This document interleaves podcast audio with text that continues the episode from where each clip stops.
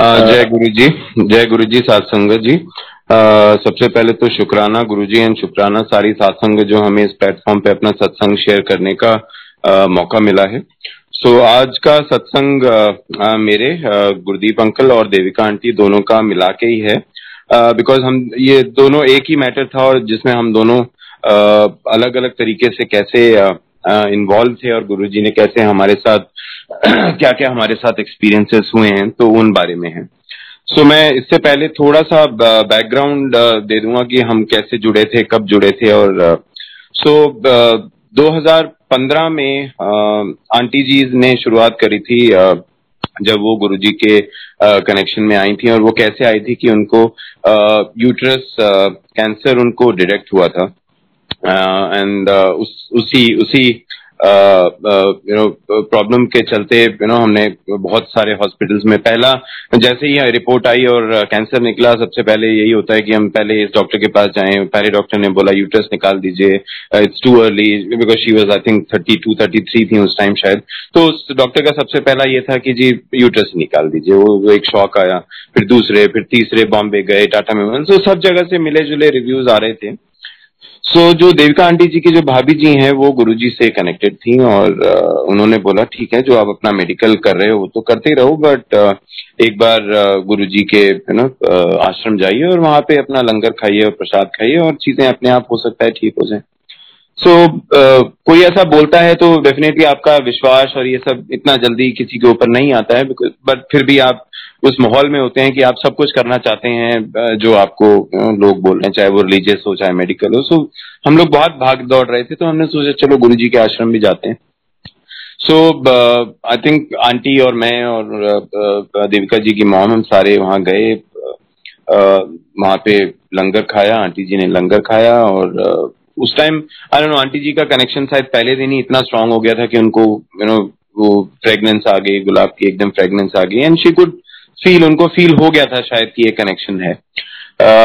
पहली बार उन्होंने लंगर छकाया और उसके आई थिंक दूसरे, तीसरे बाद हम लोग किसी तरीके से अप्रोचेस लगा के मेडिकल एम्स पहुँचे थे और काफ़ी बड़े डॉक्टर के पास पहुँचे और उन्होंने बोला कि बिफोर मैं आपका कुछ भी मेडिकेशन या कुछ भी शुरू करूँ, इससे पहले हम आपका एक बार टेस्ट करना चाहेंगे।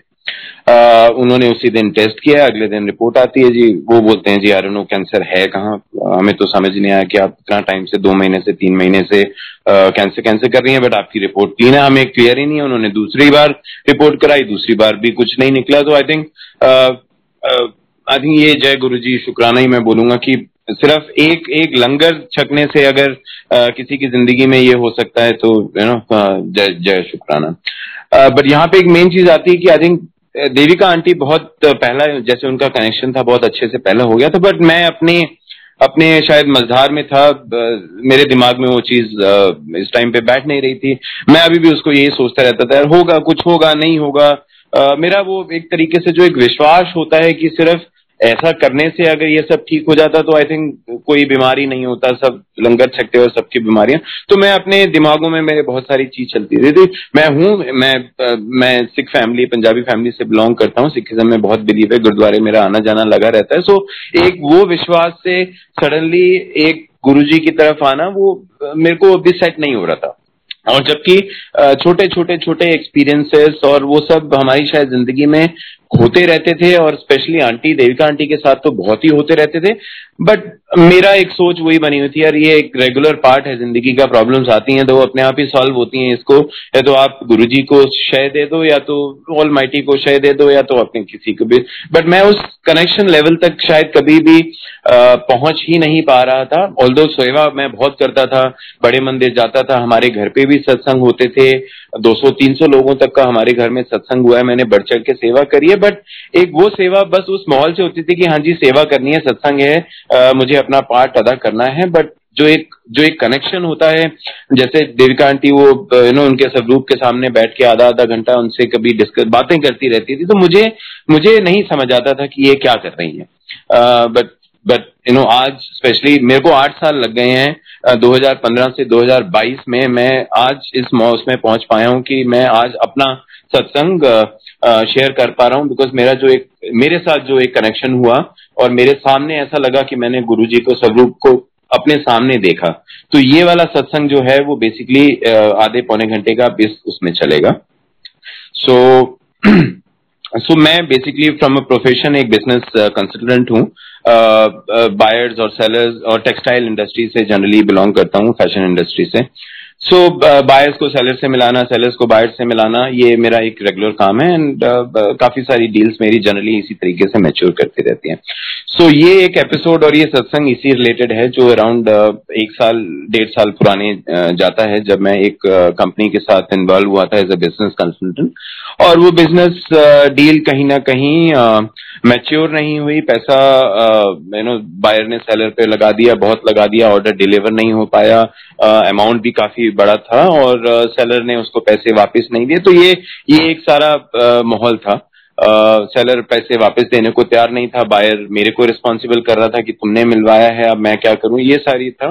तो वो स्टेज एफआईआर तक पहुँच गई। एफआईआर में चार पाँच लोगों के नाम आ गए, जिसमें डेफिनेटली बायर ने मेरा भी नाम डाल दिया। बिकॉज़ मैंने उन दोनों को मिलाया था। जबकि डील करना दोनों का आपस में वन टू वन ही होता है। मैं सिर्फ़ एक तरीके से you know as a trader का काम करता हूँ। मिलाने का काम मेरा होता है अदरवाइज़ फाइनेंशियल डीलिंग बट फिर भी किसी का अगर इतना पैसा फंसा हुआ है तो उन्होंने एक एफआईआर करा दी जिसमें मेरा भी नाम आ गया।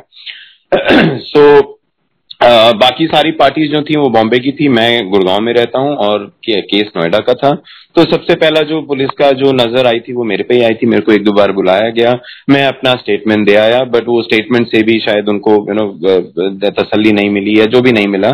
सेटलमेंट की बातें चलती रही बट वो कहीं किसी निष्कर्ष तक नहीं पहुँच पा रहा था। एंड अल्टीमेटली एक दिन ऐसा आया कि for I was basically arrested by Noida police from my Gurgaon residence so so, ये उनतीस जून से ये बेसिकली सत्संग जो जो ये पूरा शुरू होता है एपिसोड ये पिछले उनतीस जून से शुरू होता है अट्ठाईस जून से सॉरी जब पुलिस मेरे को मेरे घर से उठा के लेके गई और I was basically sent to Noida jail.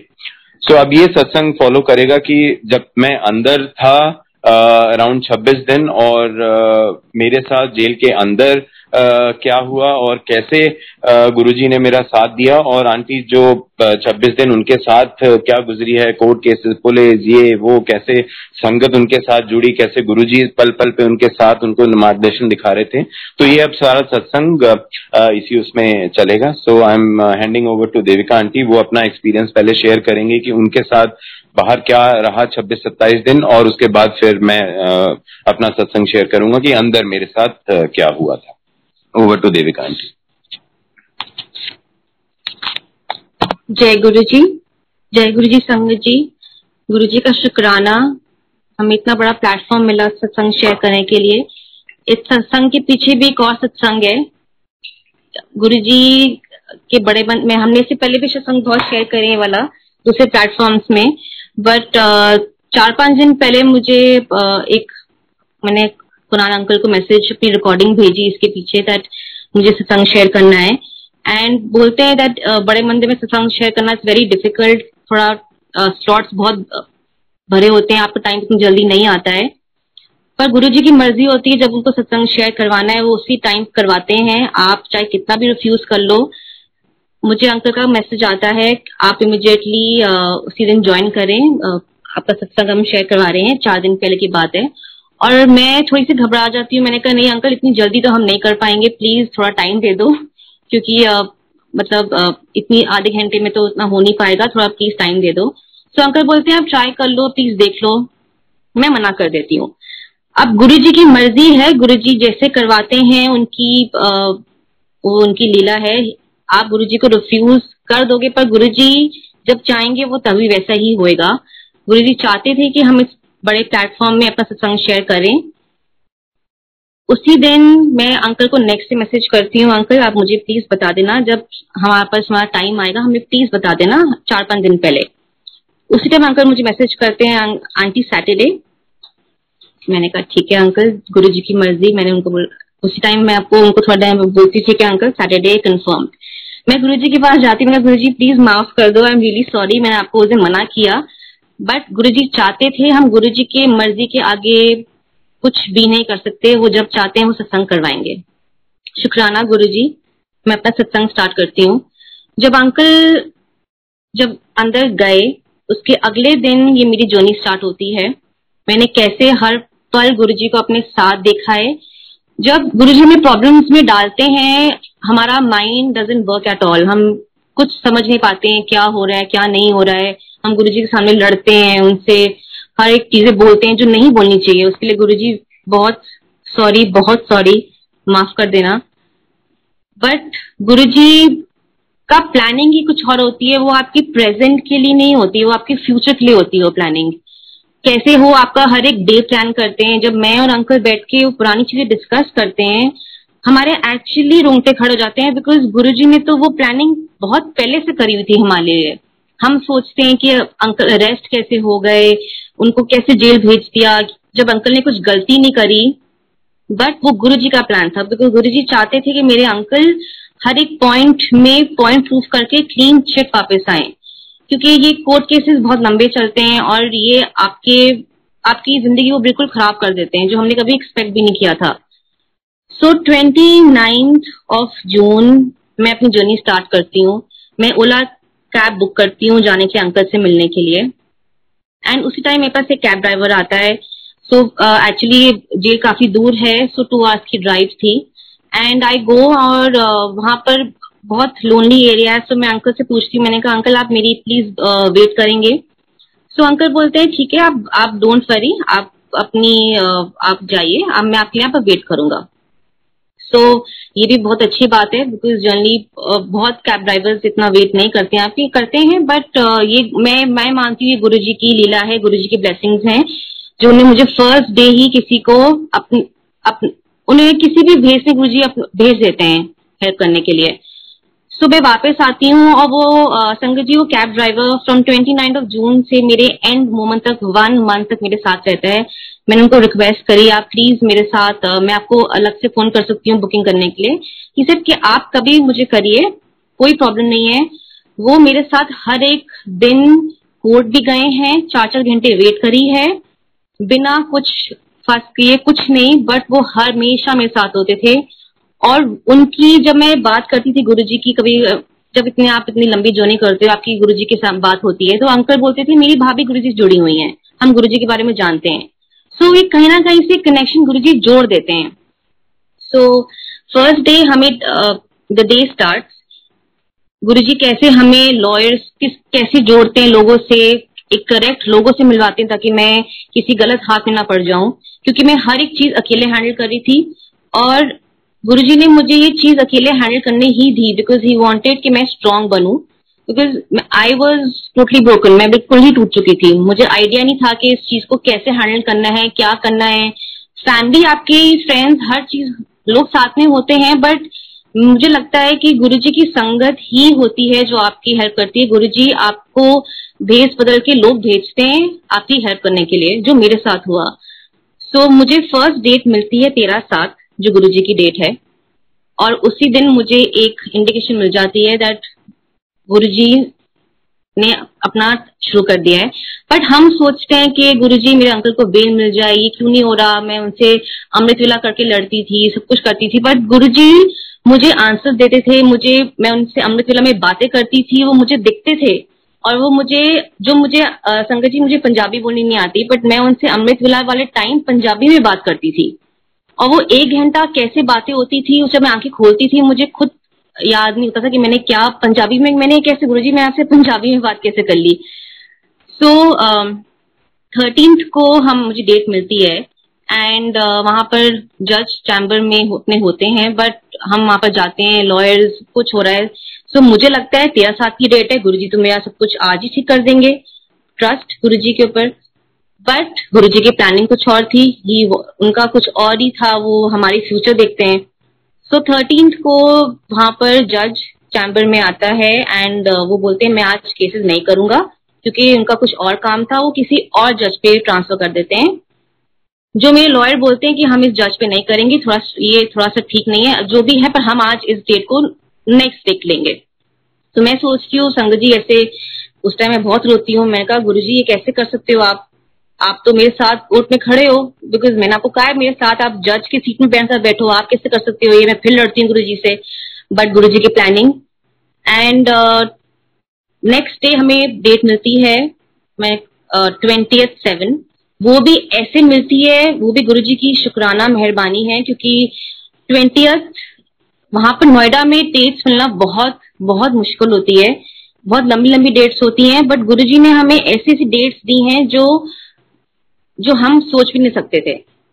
गुरुजी ने चाहा कि वो उन्होंने हमें हर एक पॉइंट में ये चीज़ दिखाई है दैट अंकल की हेयरिंग अभी नहीं होएगी वो जब चाहेंगे तभी होएगी।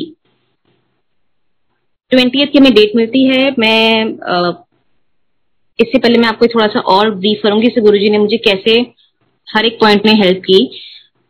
मेरे पास दो दिन तीन दिन कैब ड्राइवर थोड़े बिज़ी होते हैं सो मैं सोच मैंने अपनी आ, मैं ड्राइव कर सकती हूँ। संगत जी बट मैं इतना लंबा ड्राइव नहीं कर सकती। आई गेट थोड़ा सा नर्वस सो मैंने एक दो दिन के लिए एक ड्राइवर हायर किया। मैं अपनी गाड़ी लेके गई दो दिन के लिए। कंटिन्यूस मैं कोर्ट जा रही थी अंकल से मिलने जा रही थी। सो so, बीच में गाड़ी थोड़ी सी गर्म होनी शुरू हो गई। हमने तभी भी गाड़ी चला ली। उनका ठीक है चल रही है गाड़ी डजेंट मैटर चल रही है। मैं दूसरे दिन जाती हूँ, फिर गाड़ी चल रही है बट वो गाड़ी प्रॉब्लम में थी जो मुझे बाद में पता लगती है। मैं नोएडा टोल से वापस आ रही होती हूँ तो गाड़ी में पेट्रोल खत्म हो जाता है। क्योंकि जब आप थोड़ी सी मेंटल ट्रामा में होते हो, आपको समझ में नहीं हो रहा था क्या हो रहा है, और आप ध्यान नहीं देते सो ड्राइवर बोलता है पेट्रोल खत्म हो गया। और वो जो डीएनडी फ्लाई ओवर है, वो इतना बिज़ी फ्लाई ओवर है, वहाँ पर आपके लिए कोई नहीं वेट करता। And suddenly in two minutes वहाँ पर एक ऑटो रुकता है मेरे सामने। एंड वो आके पूछते है, मैडम, क्या हो गया? ऐसे भैया, मेरा गाड़ी का पेट्रोल खत्म हो गया है एंड बोलते आपको यहाँ पर कोई पेट्रोल पंप नहीं मिलेगा। आप प्लीज़ गाड़ी का स्टेयरिंग ड्राइवर को बोलो, बैठिए, मैं अपने पैर से धक्का लगाऊँगा। संग जी, मैं बिल्कुल हैरान होती हूँ कि एक ऑटो ड्राइवर जिसमें कम से कम पाँच छह लोग बैठे हैं, उनके साथ में कोई अंकल बैठे हैं, वो पैर से धक्का लगा के मुझे पेट्रोल पंप तक कैसे पहुंचाएँगे? बट वो ऑटो वाले ने पैर से मेरी गाड़ी को धक्का लगाया। मुझे पेट्रोल पंप तक पहुँचाया। पाँच किलोमीटर, ये कोई नहीं है गुरुजी थे। और कोई नहीं कर सकता, ये गुरुजी कर सकते हैं। मेरे एक्चुअली उस टाइम पे रोंगटे खड़े हो गए थे। मैं कहा गुरु जी आप साक्षात मेरे साथ में मेरी इतनी हेल्प कर रहे हैं। मतलब मैं मैं उस ऑटो वाले के पास उतरी। मैंने कहा भैया थैंक यू सो मच आपने मेरी इतनी हेल्प करी। आप प्लीज़ ये थोड़े पैसे रखिए। वो वो उन्हें मना कर दिया। लाइक नहीं आम, आम, हमें मुझे पैसे की ज़रूरत नहीं है आपकी हेल्प होगी बस यही है। मैंने कहा नहीं मैंने उनके हाथ में पैसे रखे पर मुझे अंदर से था कि ये गुरुजी ही हैं जो कर सकते हैं। इतनी लंबी एक फाइव किलोमीटर की जर्नी वहाँ से नोएडा टोल से पेट्रोल पंप तक पहुँचना एक फ्लाईओवर आता है वो थोड़ा सा हाई है। वहाँ पर इतने ट्रैफ़िक और ट्रक्स होते हैं। कैसे हमारी गाड़ी बीच में से हिल जाती थी पर वो कहाँ से एकदम से आते थे? वो जिस लगा कि साक्षात गुरुजी ऑटो में मतलब मैं तो कहती गुरुजी वाह आप तो बिल्कुल मेरे लिए एक चमत्कार बन के हो। एंड uh, ये स्मॉल स्मॉल uh, सत्संग है। उसके बाद मैं जाती हूँ मैं फिर बहुत रोती मैं गुरु जी अब इतनी लंबी डेट्स मिल रही हैं कैसे होएगा? एंड uh, गुरु जी कहीं ना कहीं से मुझे आंसर देते थे। बहुत आंसर्स मुझे मिलते थे। एवरी डे मुझे आंसर्स मिलते थे। गुरु जी के आपके जो भी गुरु जी के वचन आते हैं बिल्कुल वही होते थे जब मैं जैसे रोती थी वो फ़ोन खोलती थी मुझे गुरु जी के आंसर्स मिलते थे। गुरु जी ने मुझे इतना स्ट्रांग बनाया है in one and half two months में दैट आई थिंक मैं कभी इतना uh, सोच नहीं सकती थी कि मैं ये चीज़ अकेले लड़ सकती हूँ। बट ही वॉन्टेड कि मैं ये चीज़ अकेले ही लड़ू। एंड उसके बाद मैं अपनी कार को मैकेनिक के पास देती हूँ। एंड मैं बोलती हूँ मेरी गाड़ी ये चल नहीं रही है आप प्लीज़ देखिए। संजय जी, मुझे एक्चुअली वो कार मैकेनिक बोलता है कि, मैडम, आपने ये गाड़ी चलाई कैसे दो दिन? ये पॉसिबल नहीं है, ये गाड़ी चली कैसे है? मैंने कहा, मैं तो कम से कम दो सौ ढाई सौ किलोमीटर चला के लाई हूँ।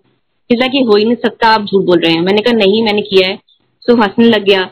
मुझे अंदर से हँसी आ गई। मैंने कहा, ठीक है नहीं हो सकता, पर मुझे पता था, मैंने कहा, मेरे गुरु ने किया है और कोई नहीं कर सकते गुरु कर सकते हैं ये। उनको उनको पता था कि दो दिन कैब ड्राइवर नहीं है तो जाना ही जाना है तो मेरी गाड़ी को कैसे गुरुजी ने, कैसे हर एक चीज़ है, वो मेरे साथ ही लगता है, गुरुजी बैठे होते थे कि कुछ नहीं होएगा, घबराना। मैं जब जाती थी, मुझे गुरुजी की गाड़ियाँ दिखती थी। मैं जहाँ जाती थी, गुरुजी की गाड़ी दिखती थी। मैं अंकल को जेल में मिलने जाती थी, गुरुजी की गाड़ी वहाँ भी खड़ी होती थी, जो इम्पॉसिबल है बट वहाँ पर एक गुरु गुरुजी गाड़ी खड़ी होती थी हमेशा, कि जहाँ जहाँ तुम जाओगे, मैं तुम्हारे साथ हूँ। शुक्राना गुरु जी उसके बाद मुझे 20 तारीख की डेट मिलती है। एंड uh, उससे चार पाँच दिन पहले कुछ कोर्ट में स्ट्राइक चल रही थी। एंड बट लॉयर बोलता है ट्वेंटी की डेट है तो हो जाएगी कुछ नहीं होगा मैं कोर्ट जाती हूँ ट्वेंटी को एंड uh, वहाँ पर ग्यारह बजे लॉयर को फ़ोन आता है कि दोबारा स्ट्राइक हो गई है। आज डेट भी कैंसिल आप सोचिए कि मैं उस टाइम रो क्या करूँ गुरु जी से गुरु जी से लड़ू? मैं गुरु जी आप सब कुछ क्यों कर रहे हैं? आप उस, जब मेंटल ट्रॉमा में होते हैं, आप, आपको एक्चुअली समझ में नहीं आता, इतनी नेगेटिविटी रहती है कि हो क्या रहा है? बट गुरु जी क्या चाहते थे उस टाइम वो उनकी एक प्लानिंग थी। वो हमारा फ्यूचर से क्यों कर रहे थे बिकॉज़ वो जानते थे कि मेरे अंकल ने कुछ किया नहीं है तो उनको एक पॉइंट में क्लीन चिट से निकालना है। एंड उसी टाइम पे अंकल कैसे मुझे गुरुजी ने कुछ लोगों से जोड़ा। अंकल की केस सीधी इन्वेस्टिगेशन शुरू हुई। एंड दोबारा हमारी उस uh, हमें ट्वेंटी थर्ड की डेट मिलती है। एंड uh, मेरा लॉयर बोलता है दैट मैं भगवान पे विश्वास नहीं करते हैं हम नहीं करते हैं बट आपको देख के लगता है कि आपके साथ बहुत बड़ी पावर है जो कहीं ना कहीं आपको बहुत ब्लेस uh, कर रही है। बिकॉज़ दो दिन की डेट मैंने कभी आशा देखी नहीं है। बीस से तेईस तारीख की डेट नहीं मिल सकती। मेरे साथ जो लोग खड़े थे उनको कम से कम तीस तारीख या फ़र्स्ट वीक ऑफ़ अगस्त की डेट मिल रही थी फ़र्स्ट वीक ऑफ़ जुलाई की। सो so, गुरु जी की है शुक्राना। तेईस तारीख की डेट मिलती है एंड उस टाइम पेपर्स रीसबमिट होते हैं री इन्वेस्टिगेशन के बाद। एंड uh, उस टाइम भी मुझे पूरा यकीन था दैट चीज़ें क्लियर हो जाएँगी। मैं गुरु जी को बोलती गुरु जी प्लीज़ ये आज आखिरी दिन है, अब तो ठीक कर दो, अब बस आज पेपर वर्क पूरा कंप्लीट कर दो, बस अंकल को क्लीन चिट बाहर निकाल दो। आप मानेंगे नहीं, सुबह से लेकर शाम तक मैं बैठती हूँ, सब कुछ हो फ़ाइल चीज़ें हो गई होती हैं बट उस दिन जज फ़ाइल नहीं पढ़ते और उस दिन भी हमें डेट हमारी आगे बढ़ जाती है। 26 जुलाई को सावन का पहला सोमवार स्टार्ट था। एंड बीच में वीकेंड आता है। तो मैंने कहा गुरु जी मैं नहीं मैं नहीं जानती आप किस दिन का वेट कर रहे हैं बट आप जो वेट कर रहे हैं आप पक्का कुछ ना कुछ अच्छा ही होएगा। क्योंकि आपने मुझे इतना लंबा वेट करवाया तो आप कुछ ना कुछ तो अच्छा प्लान ही कर रहे हैं। इस टाइम uh, पे मैं अपने इन लॉज को फ़ोन करती हूँ। बिकॉज़ मेरे इन लॉज थोड़ा हापुड़ में रहते हैं वो कोरोना करके उनको थोड़ी डिफिकल्टी हो रही थी आने के लिए। एंड uh, मैं उनको रिक्वेस्ट करती हूँ प्लीज़ आप आज आ जाइए अंदर से एक अंदर से होता है बस आज गुडी अंकल के पेरेंट्स आ गए सो इससे बड़ी ब्लेसिंग और कुछ नहीं होगी बिकॉज़ पेरेंट्स की ब्लेसिंग इज़ वेरी इंपॉर्टेंट मैं अपने फादर इन लॉ को मदर इन लॉ को संडे को 25 तारीख को फ़ोन करती हूँ कि प्लीज़ आप आ जाइए मुझे आपकी बहुत ज़रूरत है। एंड uh, हमें एक दो uh, उसके लिए uh, गवाही एफ़ डी हमें कुछ चाहिए करने के लिए uh, आप प्लीज़ आइए। सो so, वो मेरे father in law mother in law बोलते हैं uh, पहले वो थोड़ा रिफ्यूज कर रहे थे आने के लिए उस टाइम पे। एक, जैसे लगता है कि गुरुजी ने, गुरुजी चाहते थे कि मैं इस लड़ाई को अकेले लड़ू, इसीलिए ने मुझे किसी के और किसी को भेजा ही नहीं फैमिली में।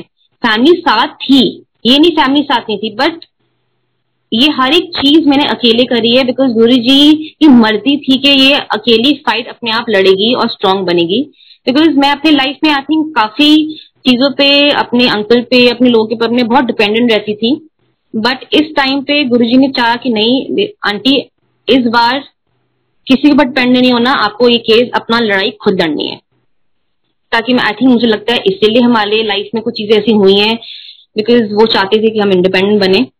एंड छब्बीस uh, को मंडे को हमें डेट मिलती है पेपर वर्क क्लियर करने के लिए। एंड uh, उस दिन ही हमारे उस दिन जज बैठते हैं सीट पे।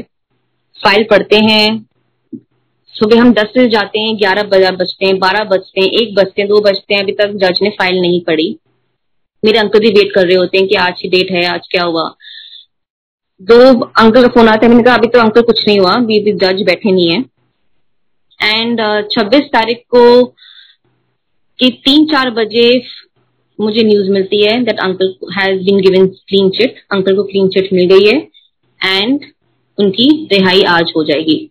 जय गुरु जी आप संग जी गुरु जी ने मुझे 26 जुलाई को फ़र्स्ट सावन का महीना, दिन में मंडे का सोमवार में ही गुरु जी ने ब्लेस किया। वो चाहते थे कि वो चीज़ तेईस को भी हो सकती थी बट गुरु जी ये डेट हमारे और 26 जुलाई 2007 को ही मेरे अंकल मैंने अपनी, जब अपनी मदर लॉ में साथ में थी वो बोल रही थी दैट uh, uh, मेरे अंकल का बर्थडे 19 जुलाई को होता है। एंड वो 26 जुलाई को ही मेरी मामा मेरी मदर ने कहा था कि मैं हॉस्पिटल से डिस्चार्ज हुई थी अंकल को गोद में लेके। सो so, मेरे अंकल के लिए तो ये एक्चुअली 26 जुलाई को एक रीबर्थ गुरुजी ने दिया है। And rebirth for his connection with Guruji. आप अभी uh, उस पूरा दिन गुरुजी ने इम्पॉसिबल चीज़ों को भी कैसे पॉसिबल किया मैंने कहा, गुरुजी, बस ये आखिरी दिन है। अब मैं इस कोर्ट में और कहीं, अब मैं पैर नहीं रखूँगी। बस गुरुजी, बहुत हो गया। अब मुझे प्लीज़ यहाँ से निकाल दो बिकॉज़ अब मैं बहुत घबराने लग गई हूँ। मुझे वो कोर्ट देख के, लोग देख के घबराहट शुरू होती थी। पैनिक अटैक्स होते थे। बट एक्चुअली गुरुजी ने वो कैसे 26 जुलाई वो दिन है, और आज का दिन है। अंकल को क्लीन चिट मिली। बेल तो बहुत दूर की बात है संगत जी, अंकल गुरु जी चाहते थे कि वो, जब अंकल ने कुछ किया ही नहीं है तो वो क्लीन चिट होके बाहर आए, क्योंकि केस लंबे तो खिंचते रहते हैं। गुरु जी का शुक्राना गुरु जी ने हमें इतनी बड़ी प्रॉब्लम से बाहर निकाला है दैट आई थिंक गुरु जी है तो हम है। अगर गुरु जी ना होते तो अभी तक आई थिंक मैंने तो पता नहीं क्या कर लिया था आई डोंट नो मैं, मेरे लिए तो बहुत मुश्किल था ये। और अगर अब मैं अब अंकल की बात करूँगी। अंकल की जर्नी जो अंदर रही थी, वो आप अंकल से सुनेंगे तो बहुत ही बड़ा सत्संग है बिकॉज़ ये अंकल के लिए तो न्यू रीबर्थ है with Guru ji connection and his journey with Guru ji now शुक्राना गुरु जी अनंतम शुक्राना आपका। शुक्राना संगत जी, मैं अंकल को अब देना चाहूँगी। जय गुरु जी जय गुरु जी सात संगत। सो मैं दोबारा से वो उनतीस जून से ही शुरू करूँगा। सो उनतीस जून को मैं कासना जेल वहाँ से नोएडा के और भी आई थिंक अराउंड पचास किलोमीटर के करीब है वहाँ पे भेज दिया जाता हूँ। सो so, क्योंकि कोरोना टाइम चल रहा है सो अंदर भी कुछ क्वारंटीन का सिस्टम है सो आपको सात से दस दिन पहले क्वारंटीन में रखा जाता है। जेल का ही पार्ट है बट एक छोटा सा सेक्शन अलग बनाया गया है जहाँ पे आपको सात से दस दिन के लिए रखा जाता है। आपका एक अंदर जाने के बाद चौथे या पाँचवें दिन टेस्ट होता है कोरोना का। दो दिन में रिपोर्ट आती है तब आपको जाके एक मेन जेल के अंदर भेजा जाता है। सो so, अब उनतीस को मैं अंदर गया था तो अगले दिन ही देविका आंटी मुझसे अंदर मिलने आती हैं। क्योंकि फ़िज़िकल कोरोना है तो फ़िज़िकल मुलाकात नहीं हो रही थी सिर्फ़ फ़ोन पे तीन मिनट की बात वो लोग कराते थे। सो so, आपको जो अपडेट लेना है एक दूसरे से तीन मिनट में ही सिर्फ़ आपको अपडेट लेना है। उन्होंने भी अपना अपडेट देना और मैंने भी अपना अपडेट देना है। तो वो तीन मिनट में तो कुछ भी एक्चुअल में आदमी बात ही नहीं कर पाता। और बात करने वालों की लंबी लाइन 400-500 लोग लाइनों में खड़े होते थे बात करने के लिए। तो वो भी एक समझ आता था कि सबको अगर 15-15 10-10 मिनट मिलने लगे तो फिर तो बात ही नहीं हो पाएँगी। तो हम लोग एक दूसरे को तीन मिनट में जो भी अपने बारे में और जो केस के बारे में जो समझना होता था, मैं समझ लेता था। अब इसमें होता यह था जब भी आंटी जी आती थी तो हमेशा लास्ट का दो सेकंड चार सेकंड बस ये होता है कि रखने वाले हैं तो बस रखने से पहले बोल देते हैं जी कि नो गुरु जी का बस आप ध्यान रखो मंत्र जाप करते रहो। ठीक है तो मैं आई थिंक उस टाइम भी अब होता क्या है जब आदमी ऐसे प्रॉब्लम्स में होता है या ऐसी सिचुएशन में होता है तो डेफिनेटली उसको अपने सारे भगवान याद आने शुरू हो जाते हैं चाहे विश्वास है चाहे नहीं है बट वो वो, वो एक ऐसा टाइम होता है जब आपको सारे अपने भगवान नज़र आने शुरू हो जाते हैं तो ठीक है बैठे बैठे अब अंदर कुछ है नहीं करने के लिए तो आप कभी मंत्र जाप कर लो कभी। बट अंदर गुरु जी के बारे में कभी मेरे साथ एक दो थे एक दो मेरे को पहले दिन ही मेरे साथ एक कोई बिल्डर थे और एक कुछ थोड़े बहुत लोग थे जो किसी कॉर्पोरेट अंदर में आए थे। तो सबके सिमिलर केसेस थे, तो वो मेरा कोई दो तीन चार लोगों का सर्कल बन गया था जो पढ़े लिखे थे कॉर्पोरेट वाले थे। तो बट गुरु जी के बारे में कभी ऐसा डिस्कशन नहीं है कभी। तो मैं मेरे को जब भी समय मिलता था मैं अपना मंत्र जाप कर लिया या वाहिगुरु जितने भी नाम ले सकते थे हम अंदर लेते ही रहते सो so, सबसे पहला जो मेरा अंदर मेराइकल शुरू होता है कि जनरली होता क्या है कि जैसे मैंने बताया, सात दिन का आपका क्वारंटीन होता है और सातवें, आठवें दिन आपको अंदर भेज दिया जाता है।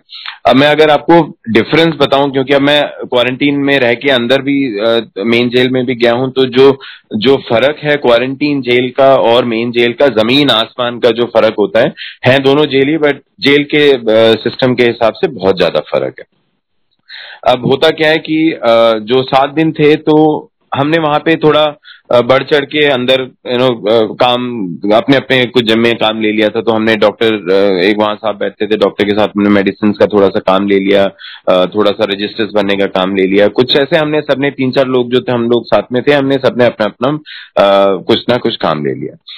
तो उस चक्कर में होता क्या है कि जो उस पर्टिकुलर वार्ड के जेलर साहब थे तो उन्होंने हमें आके बोलते हैं, जब हमारी कोरोना रिपोर्ट हो जाती है और हम अंदर जाने वाले होते हैं, हमें उस दिन आके बोल देते हैं, जी, आप लोग थोड़ा अच्छा काम कर रहे हैं तीन चार लोग तो आपको एक काम करते हैं, हम आपको क्वारंटीन में ही थोड़ा टाइम और एक सर्कल रोक लेते हैं, सात सात या दस दिन का क्वारंटीन आप यहीं रह लो, कोई बात नहीं। जय गुरु जी सो ये ये एक वो सबसे पहला वो था कि यू नो अगर अंदर भेज दिया जाता तो मुझे पता था कि वहाँ क्या होना है। तो फिर भी हमें चलो सात दिन, दस दिन और एक्स्ट्रा क्वारंटीन में मिल गए। सो है जेल ही बट वो एक ऑर्गेनाइज सिस्टम से चलती है जेल। सो अब उसमें हर एक दूसरे दिन मुझे आंटी आती थी मिलती थी, गुरुजी का नाम। ठीक है, मैं अपना करता रहता था, कुछ भी करता रहता।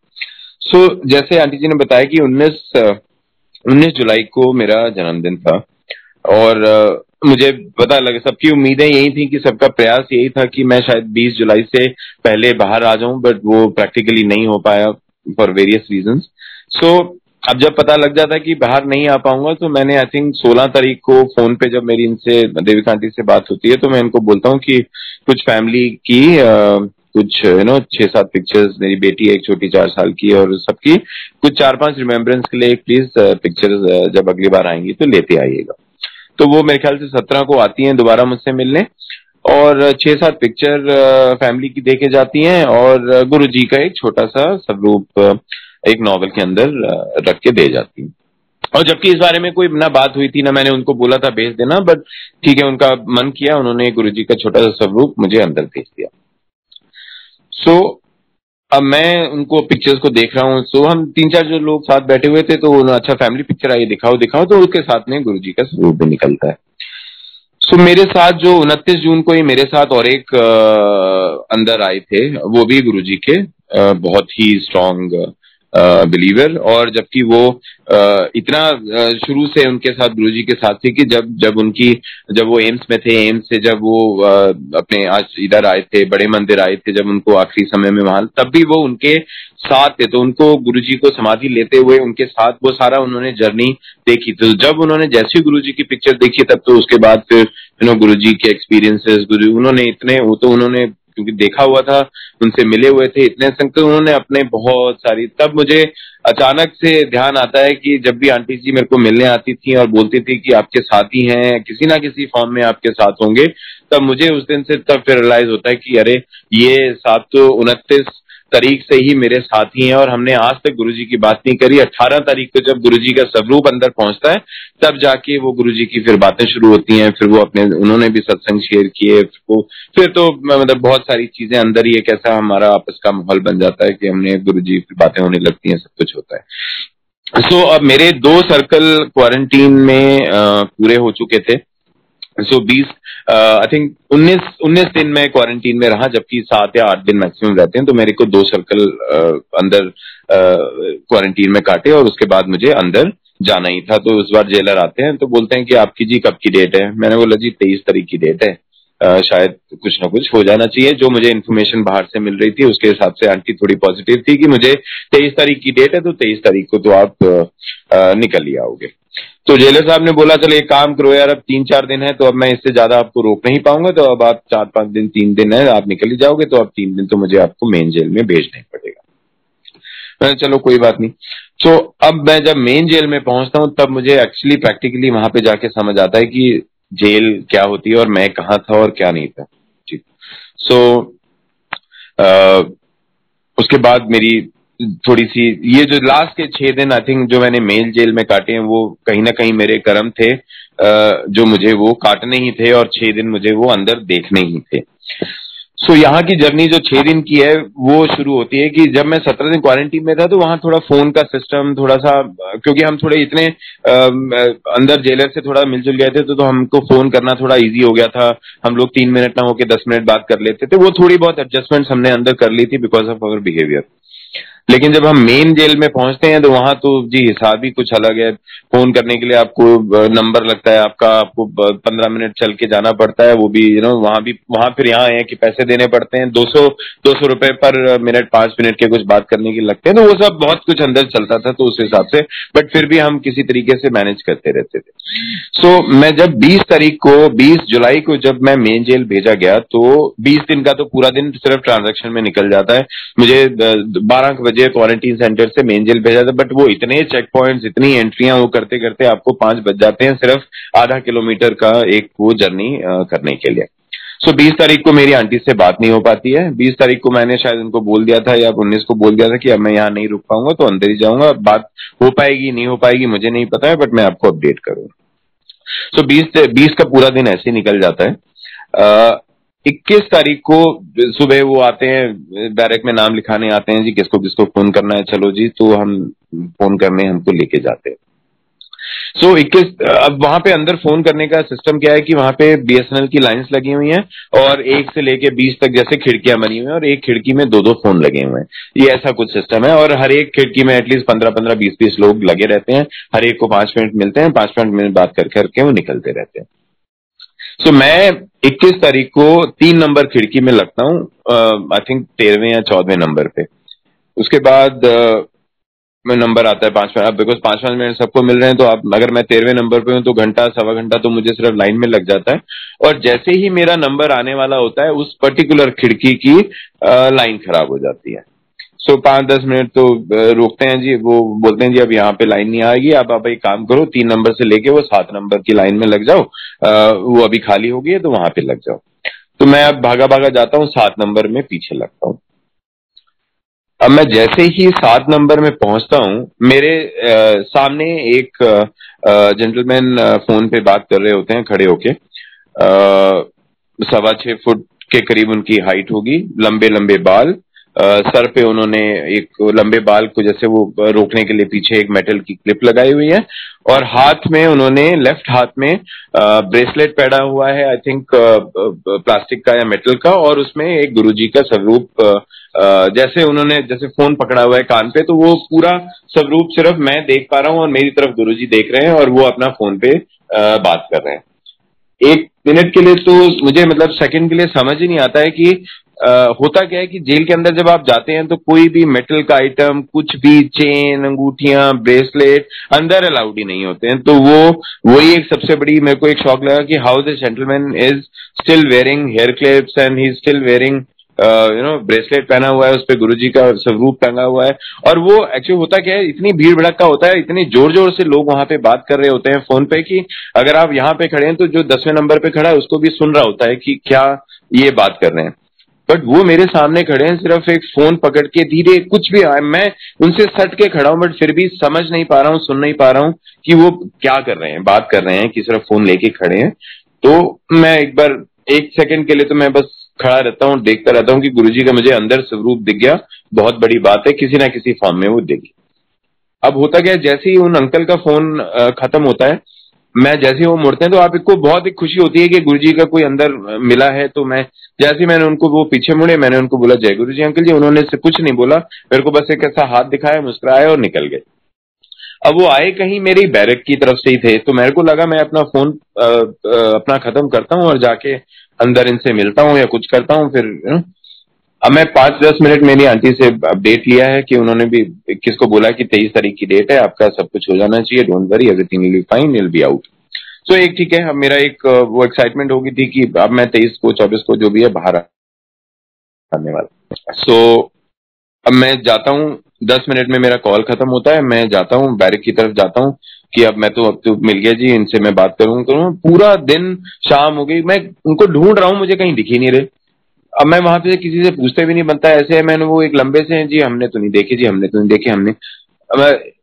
वो एक अमेजिंग सा एक थॉट था कि मेरे को वो सिर्फ़ पाँच मिनट के लिए सुबह दिखे और मेरी बैरक से आए और मेरी बैरक में मैं उनको कहीं पे भी, कितने 200 बंदे होते होंगे और जो आमने सामने बैरक में सब होते होंगे कहीं नहीं दिखे मुझे। मैंने चलो कोई नहीं इधर उधर हो गए होंगे किसी दूसरी बैरक में चले गए होंगे कोई बात नहीं।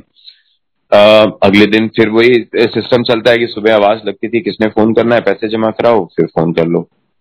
आ, फिर मैं वही गया।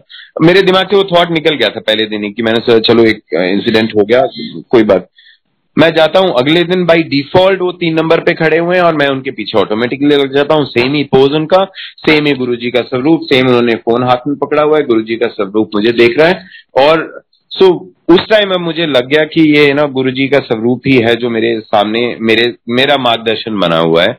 और उस टाइम फिर मेरे को समझ ही नहीं आ रहा था कि वो एक एक्सपीरियंस उस टाइम जो आ, होता है आपके अंदर ना कि गुरुजी आपके साथ ही हैं और साक्षी साथ आप उनको देख पा रहे हैं और वो आपके सामने आपकी यू नो हेल्प कर रहे हैं जो भी कर रहे हैं आपको मार्गदर्शन दे रहे हैं। सो uh, so, वो उस टाइम जो थॉट था दूसरे दिन वो आई थिंक अब मेरे अंदर वो इतना इस टाइम समा चुका है कि उससे अब शायद ज़िंदगी भर निकलना ही you uh, know you know, मुश्किल हो जाएगा कि एक दिन दो दिन तीन दिन मैं 26 तारीख को बाहर आया हूँ और 21 तारीख से लेके 22 23 24 25 वो हर एक दिन मेरे सामने फ़ोन वाली सिर्फ़ लाइन पे ही होते थे। सेम पोज होता था, गुरुजी का स्वरूप मेरी तरफ़ देख रहा होता था ब्रेसलेट से। मैं उनको सिर्फ़ जय गुरु जी बोल पाता था बिकॉज़ होता क्या है, अगर आपने एक सेकंड भी फ़ोन का मिस कर दिया तो आपको लाइन से बाहर कर देते। तो मैं उस टाइम उनसे बात ही नहीं कर पाता था। डेली जय गुरु जी बोलता था, वो हाथ दिखाते थे, मुस्कुराते थे, अंदर चले जाते थे। पूरा दिन मैं उनको ढूंढता रहता था, किसी से पूछता था, कोई उनको न देखता था, न मिलता था। सो वो गुरु ही थे। जय गुरु जी वो एक्चुअल में गुरु जी थे जो सिर्फ़ वहाँ थे अंदर। शायद मेरे मेरे लिए थे या मेरे को एक दिखाने के लिए थे और जो भी था बट वो वो आज मैं इसी उस पर पहुँच पाया हूँ कि वो गुरु जी थे। मैं डेली सबको देखता था जो मेरे साथ आते थे बट वो मुझे छह दिन कहीं नहीं दिखे बैरक में। आ, आ, मैं बहुत कोशिश करी पता लगाने की कहीं दिख जाए कौन है कि ना किसी को पता था वो कौन। मैं किसी से बोलता था बोलते जी ब्रेसलेट ब्रेसलेट यहाँ पे कुछ अलाउड ही नहीं है कैसी बातें कर रहे हो? उसके बाद तो फिर मैंने लोगों से पूछना ही छोड़ दिया कि मैं बार बार पूछूँगा तो वो भी यू नो एक, एक वो ठीक नहीं लगेगा। सो वो चीज़ शायद मैं फ़ोन पे आंटी को शायद एक बार या दो बार इतनी तसल्ली से नहीं बता पाया बट जब मैंने उनको बाईस से तेईस तारीख को बताया था तो वो भी अंदर मतलब इतना मैं खुल के नहीं बता पा रहा था कि मेरे अंदर क्या चल रहा है और मैं क्या एक्सपीरियंस कर रहा हूँ अंदर।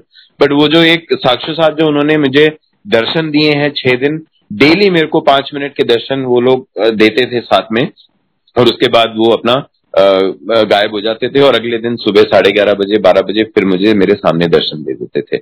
सो so, ये मेरे आई थिंक ज़िंदगी का एक एक मोड़ ऐसा है कि विश्वास था नहीं था वो मैं कंफ्यूज था पहले कि कैसे मैं मान लू, कैसे इतने यू नो मेराकिल्स हो जाते हैं लोगों के कैंसर खत्म हो जाते हैं।